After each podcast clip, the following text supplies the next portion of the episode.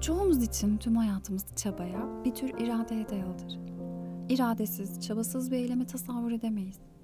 Hayatımız bunun üzerine kurulu. Sosyal, ekonomik ve sözde manevi hayatımız. Her zaman belirli bir sonuçla sonuçlanan bir dizi çabadır ve çabanın gerekli olduğunu düşünüyoruz. Neden çaba harcıyoruz? Basitçe söylemek gerekirse bir sonuca ulaşmak veya bir şey olmak.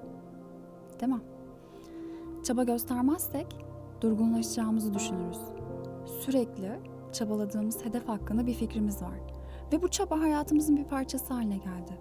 Kendimizi değiştirmek istiyorsak, kendimize köklü bir değişim yaratmak, eski alışkanlıkları ortadan kaldırmak ya da alışılmış çevresel etkilere karşı direnmek ve bunun için muazzam bir çaba harcarız.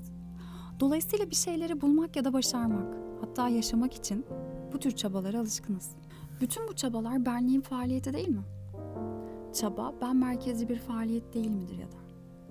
Benliğin merkezinden bir çaba gösterirsek bu kaçınılmaz olarak daha fazla çatışma, daha fazla kafa karışıklığı ve daha fazla ızdırap üretecektir. Yine de çaba üstüne çaba göstermeye devam ediyoruz. Çok azımız ben merkezci çaba faaliyetinin sorunlarımızdan hiçbirini çözmediğinin farkında. Aksine kafa karışıklığımızı, sefaletimizi ve kederimizi artırır. Bunu biliyoruz ve yine de bu ben merkezci çaba faaliyetini, irade eylemini bir şekilde kırmayı umut etmeye devam ediyoruz. Çaba göstermenin ne demek olduğunu anlarsak hayatın önemini anlayacağımızı düşünüyorum. Mesela mutluluk çabayla mı gelir? Ya da hiç mutlu olmayı denedin mi? İmkansız değil mi? Mutlu olmak için mücadele ediyorsun ve mutluluk yok. Sevinç, bastırma, kontrol veya hoşgörü yoluyla gelmez. Kendini şımartabilirsin ama sonunda hep bir burukluk vardır. Bastırabilir veya kontrol edebilirsin. Ancak gizlide her zaman çekişme vardır. Bu nedenle mutluluk çabayla, neşe de kontrol ve bastırmayla gelmez. Ve yine de tüm hayatımız bir dizi bastırma, bir dizi kontrol, bir dizi pişmanlık dolu hoşgörüdür. Ayrıca sürekli bir üstesinden gelme, tutkularımızla, açgözlülüğümüzle ve aptallığımızla sürekli bir mücadele vardır. Öyleyse mutluluğu bulma umuduyla çabalamıyoruz, mücadele etmiyor ya da çaba göstermiyor muyuz? Bize bir huzur duygusu, bir sevgi duygusu verecek bir şey bulmak mı? Yine de aşk ya da anlayış çekişmeden gelir mi? Mücadele, çekişme veya çaba derken neyi kastettiğimizi anlamanın çok önemli olduğunu düşünüyorum. Görüyoruz ki çaba var olanı sizin olmasını istediğiniz bir şeye dönüştürmek için verilen bir çekişme ya da mücadeledir. Sadece psikolojik mücadeleden bahsediyorum. Mühendislik ya da tamamen teknik olan bazı keşifler ya da dönüşümler gibi fiziksel bir sorunla mücadeleden değil. Sadece psikolojik olan ve her zaman tekniği aşan mücadeleden bahsediyorum.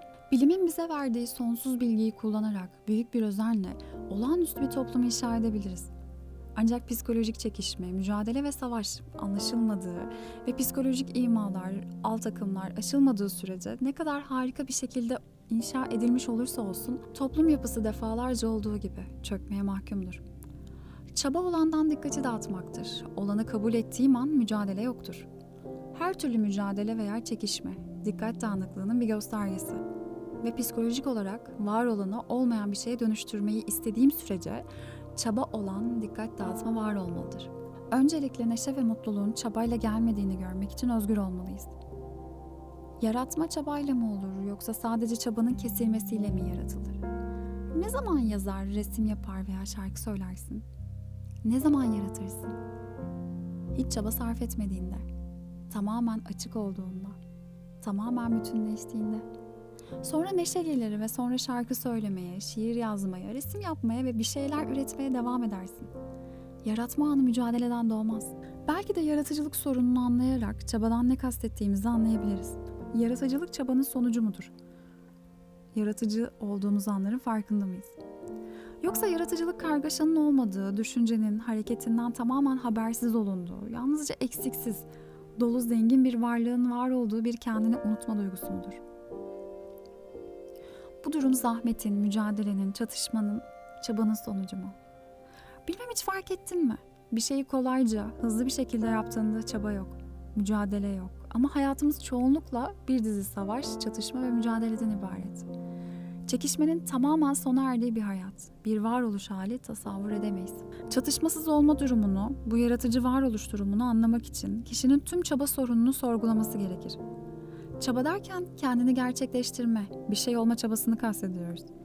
Ben buyum ve şu olmak istiyorum. Ben o değilim ve o olmalıyım.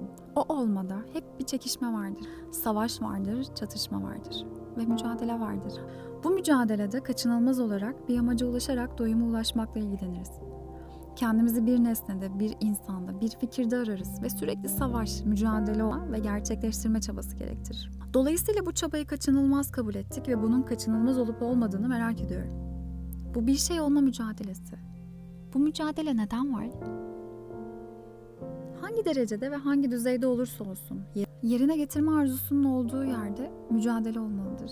Tatmin etme güdüdür, çabanın arkasındaki itici güçtür. İster büyük yöneticide, ister ev hanımında veya fakir bir adamda olsun. Bu olma, yerine getirme, devam eden bir savaş var.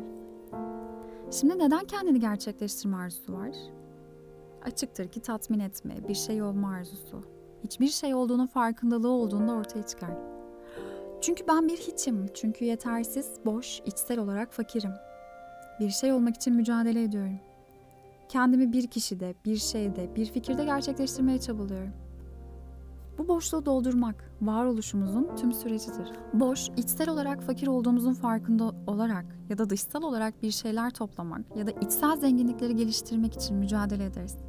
Yalnızca eylem, tefekkür, edinim, başarı ve güç, güç ve benzeri yoluyla bu içsel boşluktan bir kaçış olduğunda çaba vardır. Günlük varlığımız budur. Yetersizliğimin, içsel yoksulluğumun farkındayım ve ondan kaçmak ya da onu doldurmak için mücadele ediyorum. Şimdi insan kaçmak için çaba sarf etmezse ne olur? Mesela o yalnızlıkla, o boşlukla yaşanır. İnsan ve bu boşluğu kabul ederken çekişmeyle, çabayla hiçbir ilgisi olmayan yaratıcı bir durumun ortaya çıktığını göreceksin. Çaba ancak o içsel yalnızlıktan, boşluktan kaçınmaya çalıştığımız sürece var olur. Ama ona baktığımızda, onu gözlemlediğimizde, olanı kaçınmadan kabul ettiğimizde, içinde tüm çekişmelerin sona erdiği bir varoluş halinin geldiğini görürüz. Bu varoluş hali yaratıcılıktır ve çekişmenin sonucu değildir. Ama olanın yani boşluğun, içsel yetersizliğin anlaşılması olduğunda, kişi bu yetersizlikle yaşadığında ve onu tam olarak anladığında yaratıcı gerçeklik, yaratıcı zeka ortaya çıkar ki tek başına mutluluk getirir. Bu nedenle bildiğimiz şekliyle eylem aslında tepkidir, sürekli bir oluştur. Bu da olanın inkarı, kaçınılmasıdır. Ama seçim olmaksızın kınama ya da gerçeklendirme. Boşluğun farkındalığı olduğunda o zaman neyin var olduğuna dair bu anlayışta eylem vardır. Ve bu eylem yaratıcı varlıktır. Hareket halindeyken kendinin farkındaysan bunu anlayacaksın. Hareket ederken kendini gözlemle. Sadece dışsal olarak değil, aynı zamanda düşünce ve duyguların hareketini de gör. Bu hareketin farkına vardığında aynı zamanda duygu ve eylem olan düşünce sürecinin bir oluş fikrini dayandığını göreceksin. Oluş fikri yalnızca bir güvensizlik duygusu olduğunda ortaya çıkar. Ve bu güvensizlik duygusu kişi içsel boşluğun farkına vardığında gelir.